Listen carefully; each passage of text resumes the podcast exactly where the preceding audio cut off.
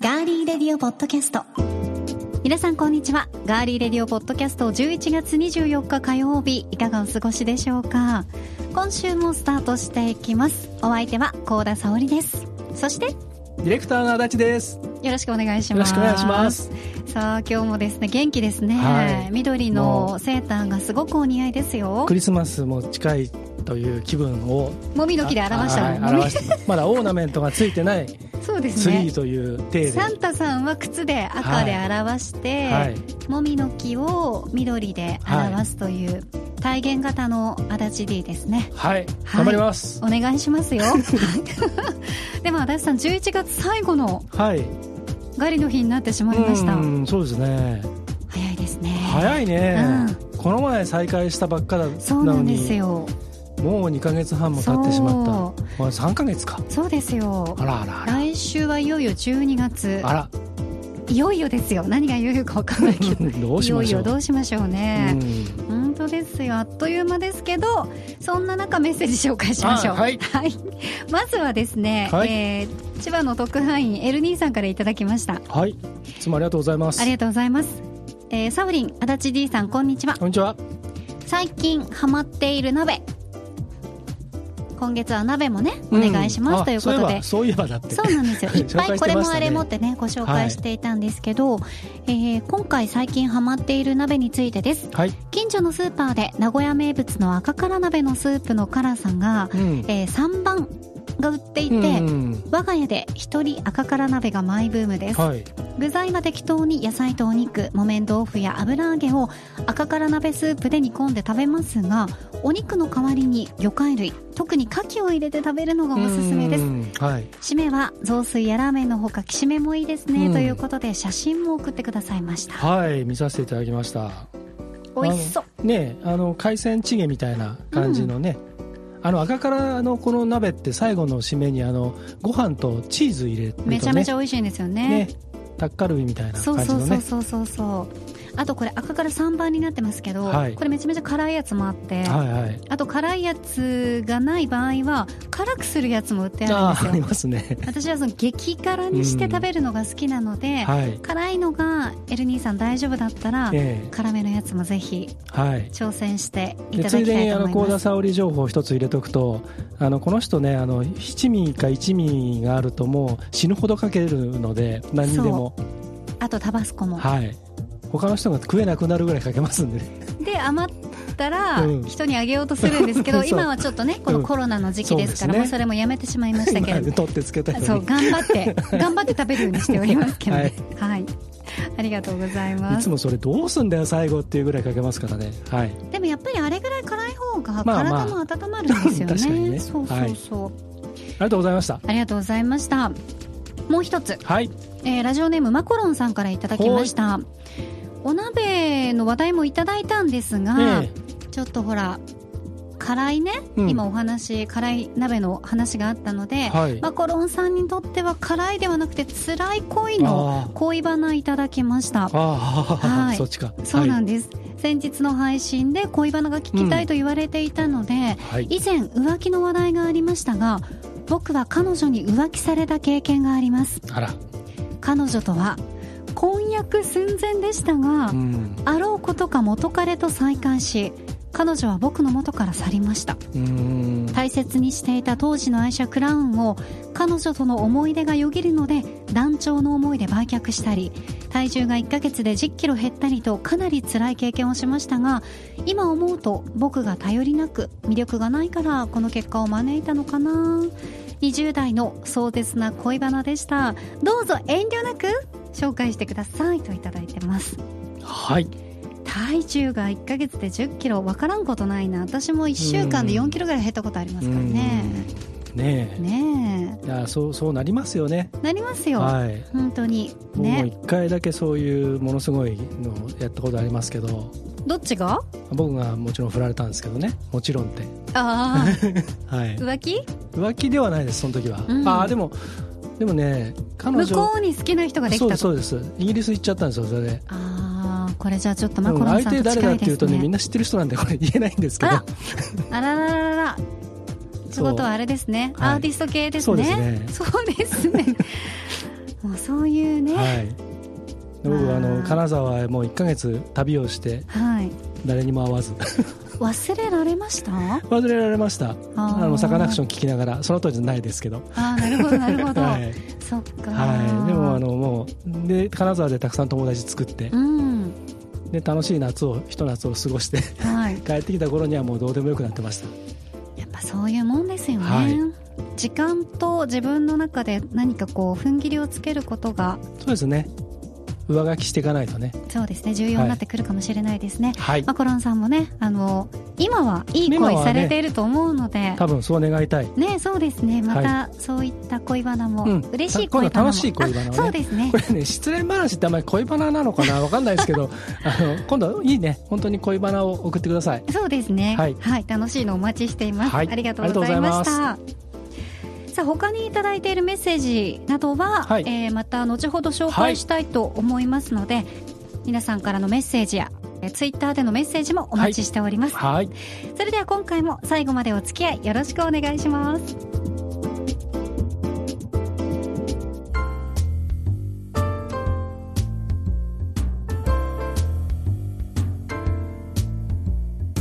名古屋のスタジオからお送りしていますガーリーレディオポッドキャスト。さて、寒くなると温かい飲み物が恋しくなりますが、私がねいつも大好きで見ているサイト、お天気だけじゃないんだよいろんな情報を教えてくれるよ、いつもありがとうございます、ウェザーニュースさん、はいはい、そこがですね、ウェザーニュースさんが行った飲み物に関する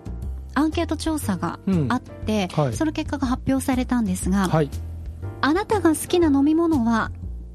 緑茶、紅茶、うん、コーヒーのどれですかと調査したところ、圧倒的多数がコーヒー派だったという結果が出ました。なぜ日本人はこうもコーヒー好きなのかということで、はい、このアンケート調査で、えー、いくと日本人のさんにんにふたりがコーヒーが好きという。そんなに？そうなんです。で、結果を年代別に集計すると、年代が高い人ほどコーヒー派が多いんです、うん、あ、まあ、これそれは分からんでもないですけどね。あ、本当ですか、うん、私的にはなんか意外でした。若い子の方がスタバとかさ、うんうんうん、ドトールとか結構このコーヒー飲んでる。逆なんじゃないですかね。そっか。あのであの僕らが、うん、あのもうちょっと若かった時のその高齢者っていうイメージと、今自分がちょっと自分たちの年齢も上がってる状態の今の高齢者っていうのだと割とこう距離近いじゃないですか。そうですね。で、多分その人たちってその昭和のね、あの激動の時代を超えたその後の人たちだと、うん、缶コーヒーとかに親しみが。言わないで、今から歴史言うから言わないでよ全部喋っちゃうじゃん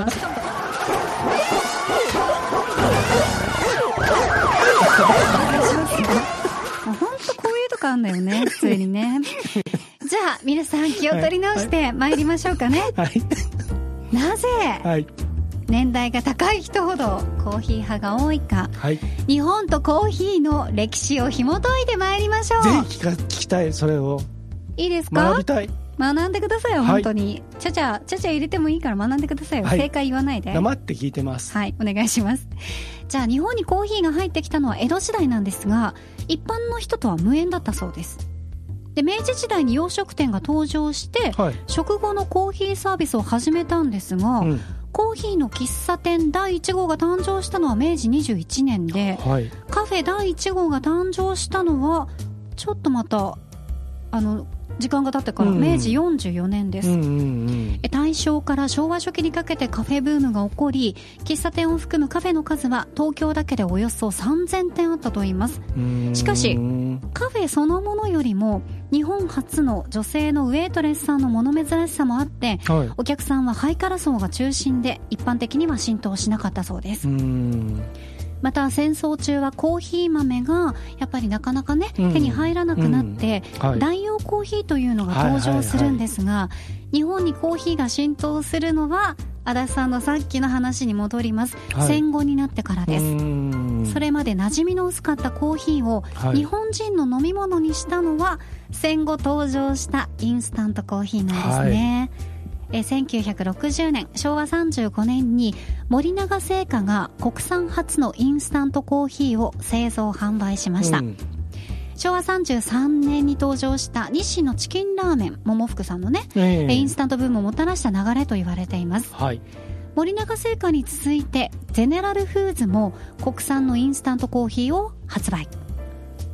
せんきゅうひゃくさんじゅうはちねんしょうわじゅうさんねんに先行して発売していたスイスのネスレのネスカフェも合わせて家庭向け ピーアール を流すと瞬く間に日本中に浸透します、うん、日本で誕生した世界初の缶コーヒー ユーシーシー 上島コーヒーがしょうわよんじゅうよねんにここですね、うん、缶コーヒーを世界で初めて、これびっくりしたんですよ。えー、そうなんですよ。缶コーヒーなんてできたんだ。そう缶おーいさっき正解言ったでしょ。はいすいません、本当にもう始まる前に言っちゃうからここまでの流れがね、はい、いらなくなっちゃうんですよね。いや今の流れがあってこそのいりますか。はいわかりました、続けてください。はい、えー、ためになるな。コーヒーをね、缶コーヒーを世界で初めてしょうわよんじゅうよねんに発売し、コーヒーブームの追い風になりました、はい、ユーシーシー の缶コーヒーというのはミルクコーヒーだったんですけど、うんはいはいはい、しょうわよんじゅうななねんにポッカレモンがドリップコーヒーによる缶コーヒーを発売。しょうわよんじゅうはちねんには全国におよそこの短期間でごじゅうものブランドが登場し、自販機とコンビニ店を販路に缶コーヒーブームが生まれました、はい、なのでごじゅうもあったんだね。すごくないですか。すごいね。ねなので今回のアンケートでろくじゅうだいななじゅうだいの年代が高いほどコーヒー派が多いのは、せんきゅうひゃくろくじゅうねんだいに登場したインスタントコーヒーや缶コーヒー、その頃増えた街の純喫茶やジャズ喫茶などの洗礼を受けた世代だからではないかということです。そういうことか。分かってましたよね。いやー初めてなんか学ぶことができました。本当ですか。はいありがとうございます。まあ、そこまでおっしゃるんだったらよしとしましょうかね。ありがとうございます。はい。かたじけない。はいじゃあ次いきますよ。はい。お家で楽しむインスタントやドリップコーヒーだったり、まあ手軽に缶コーヒーも飲めるようになりましたし、はい、あとはコンビニでもね、うん、本当に美味しいコーヒーがたくさん飲めるようになりましたよね。はい、あと、うん、外資系のタリーズだったりとか。はいうんまあ、人気が高いのはやっぱりスターバックスコーヒーだったりしますけれども、ねはい、スタバでなんかニヤニヤされてますけどスタバ大好きでしょ。スタバ大好きです、はい、スタバの、はい、まあ、はい、まあがスタバにもいろいろスタバのマーメイが、はい、マーメイが好きなんですよね、うんうん、大好きなんかありましたないよ。言っちゃダメなこと言いましたうんないけどさ、半分ぐらい半分ぐらい言っちゃダメなこと私言ったみたいです。なんかすごい機嫌悪くなりましたディレクターが。いやいやないないないないニヤニヤしてるじゃないですか。いやすごい機嫌あこれってもしやいじめですか。待て待て待てそれもうもう私そんなことされたら降板しちゃうぞうん、ここはカットしちゃったねこ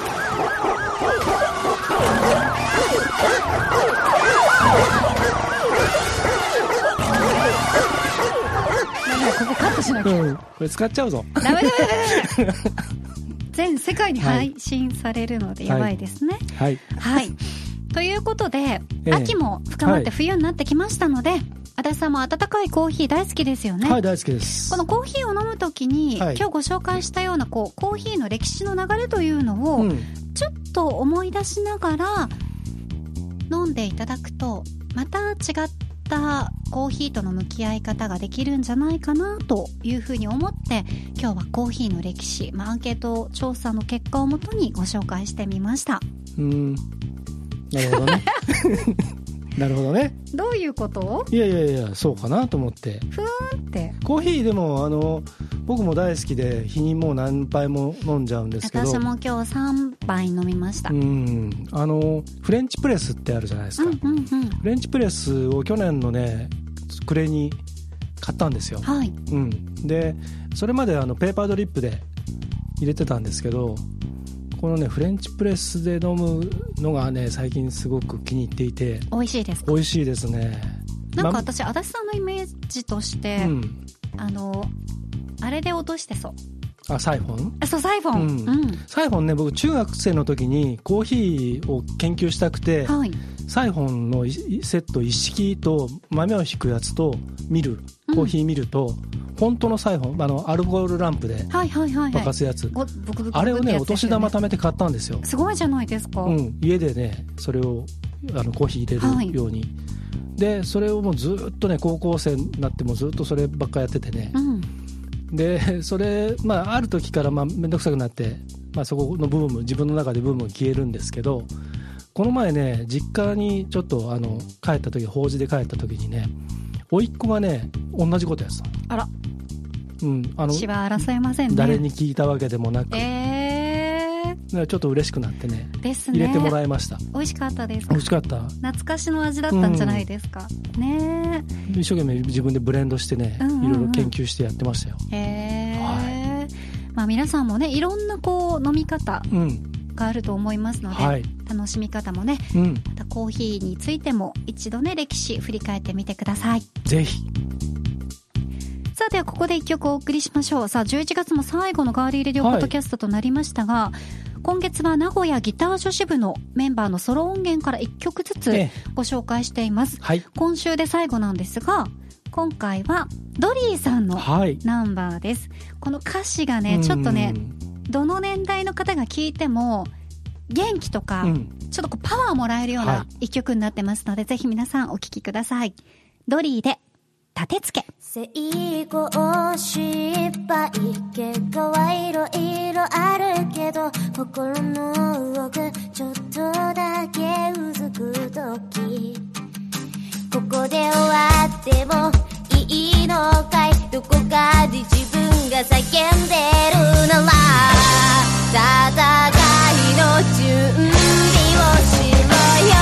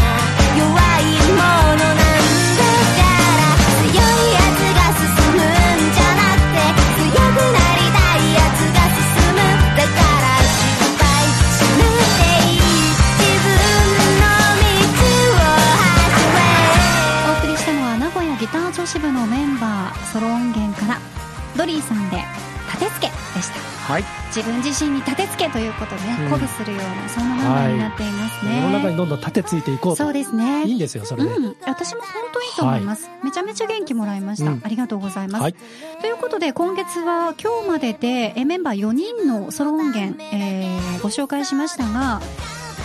部長の近藤由美香さんいらっしゃいますね、はい、で近藤さんの音源も紹介したいんですけど、えー、買ったんですよ、はい、一応そうなんですけど、はい、ごめんなさいジャスラックマークがついているので、えー、ポッドキャストではご紹介することができないので、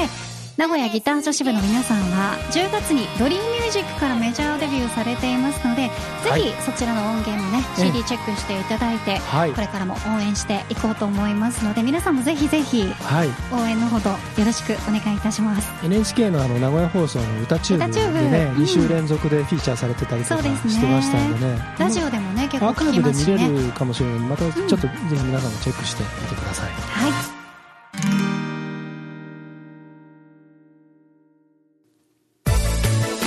続いて今回の気になるニュースです。はい、私コーナーが今気になっているニュースをご紹介します。それではニュースセンター、香田さんお願いします。はい、お伝えします。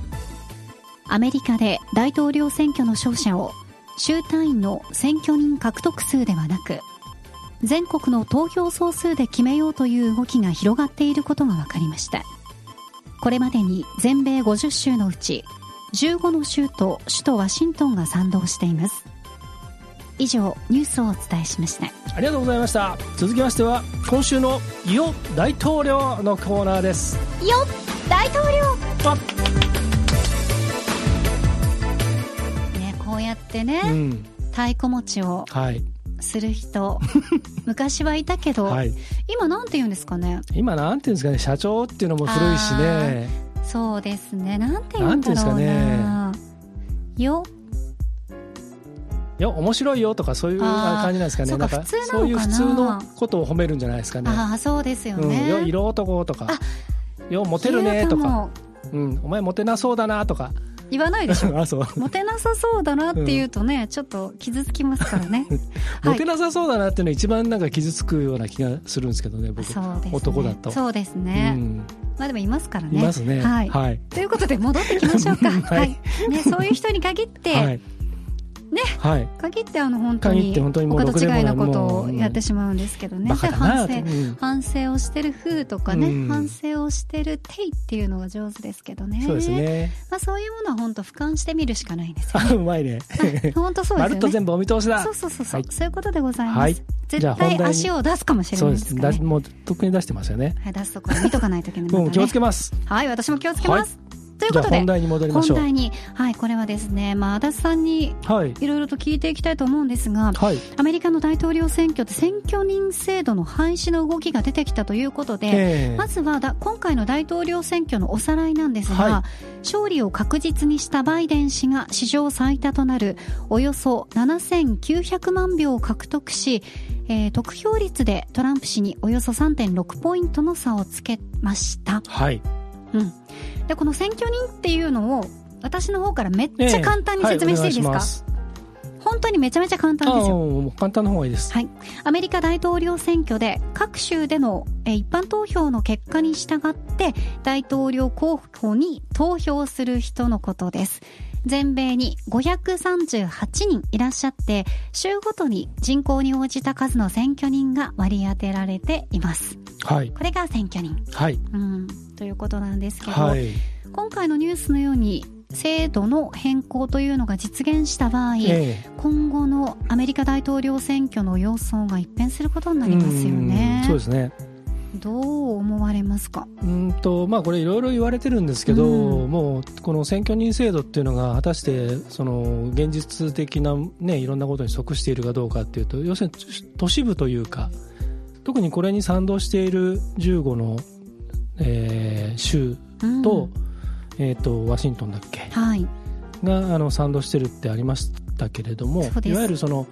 ごじゅう州のうちのそうですね、うん、じゅうごとワシントン、投票権を持っている人たちが集中しているところは、えー、にその選挙運動、選挙活動が集中しちゃう可能性があるんですよね。うーん、そのいわゆるその過疎地といいますか、はいはいはいはい、アメリカはあんだけ広いので、うんうん、山間部だったりとか、ね、田舎だったりとか、うんうんうん、まあ、南部の方だったりとか、えー、っていうといろいろそのね、そのアメリカって本当にその層がいろいろあるので、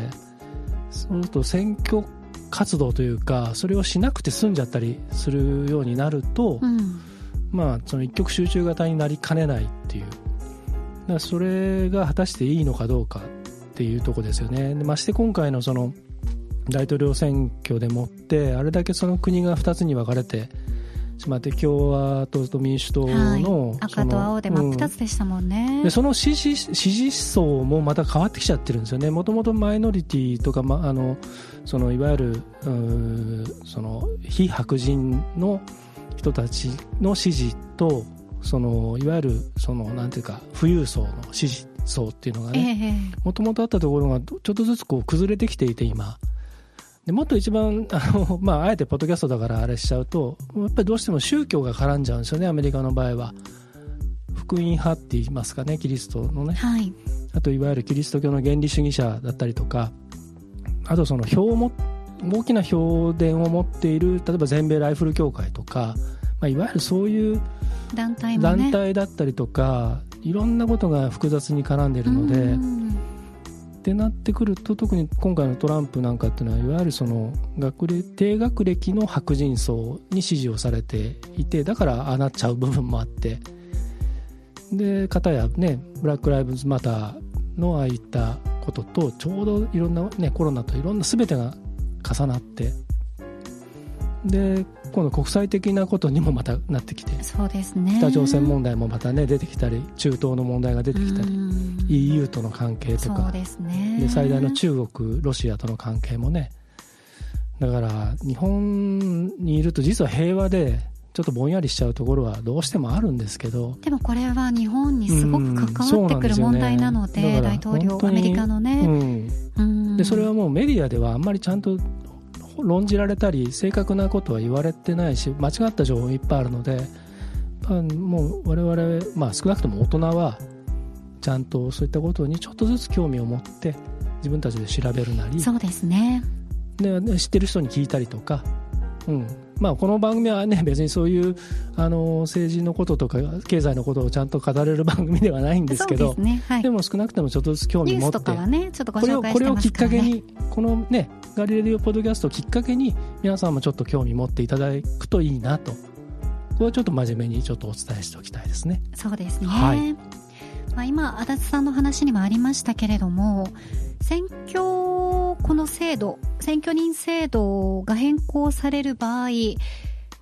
困るなっていう反対派の方たちっていうのもやっぱいらっしゃるのは、うんはい、先ほどの話にもあったように候補者、まあ、有権者の多い都市部での運動に集中して、うん、小規模な州の声を届けられなくなるということが理由だそうで、はいまあ、都市部に強い民主党が結果的に有利になると懸念されているそうです、うんはい、こうしたことから共和党には慎重派が多いという結果も出ています、うんはいまあ、今はアメリカの大統領選挙も結果が出たとはいえまだ、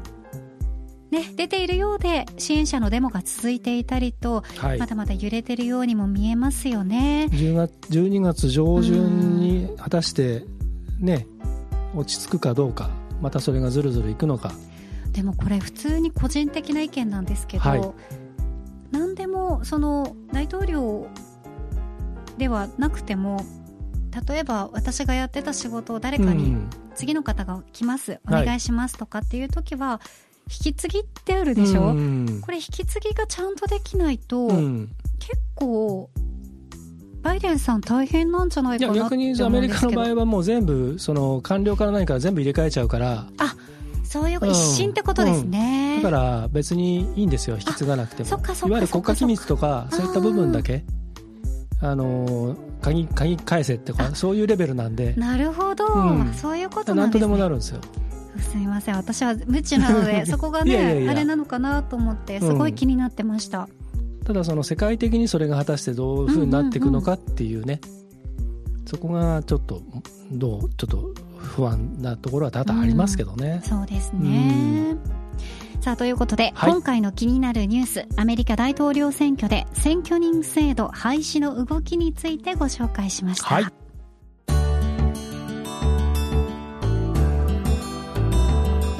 さあここでベントマンからのお知らせです、はい、さあ以前ですねクラウドファンディングで、うんはい、オリジナルのお弁当を作れる券を獲得した私幸田ですが、はい、貝づくしのお弁当を希望しておりましたところ、はいなんとですねオリジナル弁当の新着情報が届きまして、はい、お写真付きで貝づくし弁当が届きました。試作品がね、はい、試作品の写真とね、はいえー、もうすごいですよこれメニュー上から、はい、まだまだあんまり詳しく言わない方がいいんじゃないですかね。そうね上からちょっといっこぐらい言ってみる、えー、ふたつかみっつカキフライがあ、まあ、それはねいい、うん、マストですね。あとはね中段のところはちょっと内緒にして、はい、下の段下段のところで、うんうんバイ貝の煮付けが入ってるんですよ、ね、すごいねお弁当でバイ貝の煮付け豪華じゃないですか、うん、これはなかなか私もうちょっと、はい、あのおかず、うん、ご飯っていう感じかなと思ったんですよ。いわゆるお弁当屋さんのお弁当ドーンみたいなねこれもう仕出しですもんですね。本当に完全にこれで飲めますもんね。いや飲めますよ、うん、飲んで締めまでありますもんね。ありますあります。いやこれはねすごくで女性の方も多分これいやいいと思いますよ、ね、好きなものちょっとずつ食べるっていうのが女性は楽しいんですよ、うんね、だからバイキングが流行るんです、はいはいねはい、でさらにああの高田さんのそのふるさとの味を一つというリクエストにちゃんと答えてくれてね、はいええ、そうですね。これはちょっとお楽しみにしていただければ、はい、なかなかまだあの全貌は明らかにすることができないんですが、うんはいまあ、これだけねあの皆さんに期待していただけるような、はいええ、オリジナル弁当、はい、貝尽くし弁当が出来上がりつつありますので、はい、またあの進展がありましたら、ええガリレディオポッドキャストの中で完成した時には写真とあとその、はいえー、と食レポを入れてね。食べていいんですか？もちろんもちろん、えー、食レポをねあの 食, べ食べる会を一回やりましょう。あいいですねわ、うん、かりました。じゃあ そ, れもそれをどれだけこう音声とあれでこう、うんリスナーさんにご紹介できるかということで、はい、わかりました。今なんか、ねはい、iPhone が Siri が反応しました。違いますよ僕じゃないですよ。あ違いました、はい、あ多分ね高田さんじゃないですかね。私ですね、はい、OK Google が反応したんですね、はい、ごめんね Siri ちゃん。お腹が減ったっていうので反応したのかもしれませんけど、ね、なんかあの私の OK Google ちゃんはあれなんですよ、はい、結構途中でこういう時に反応することが多いんですよね、うん、会話で僕は あ, のあんまりあれですよだ誰からかかってくるか分かんないんで切ってますからね。あ私も音は切ってましたけど、はい、あの OK グーグルちゃんがOK グーグルちゃんなんて言うんですか。何が名前アレクサ。あアレクサか、うん、私アレクサの野郎ずっと OK グーグルちゃんだと思ってました。でもアレクサはあの機械の名前じゃないの。そうか分かんないけど僕グーグルのそれ使ってないんで分かんないですけど。そうですよね私もちょっと携帯変えたらはいそのシリちゃんの方に行くかもしれない。おいでおいでまだわかんないですけど、うん、ちょっと使いこなせるかがヘイシリっていうかもしれないですね。全然使いこなせますよこっちの方が。本当ですかわ、うん、かりました。じゃあ、はい、まあちょっと話が脱線してしまいましたけれども、はいはいえー、こちらのオリジナル弁当の新着情報も皆さんぜひお待ちください。はい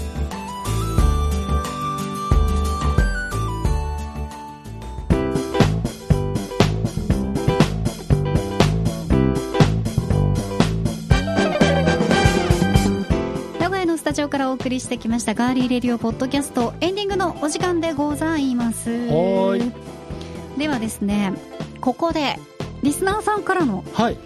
ース原稿が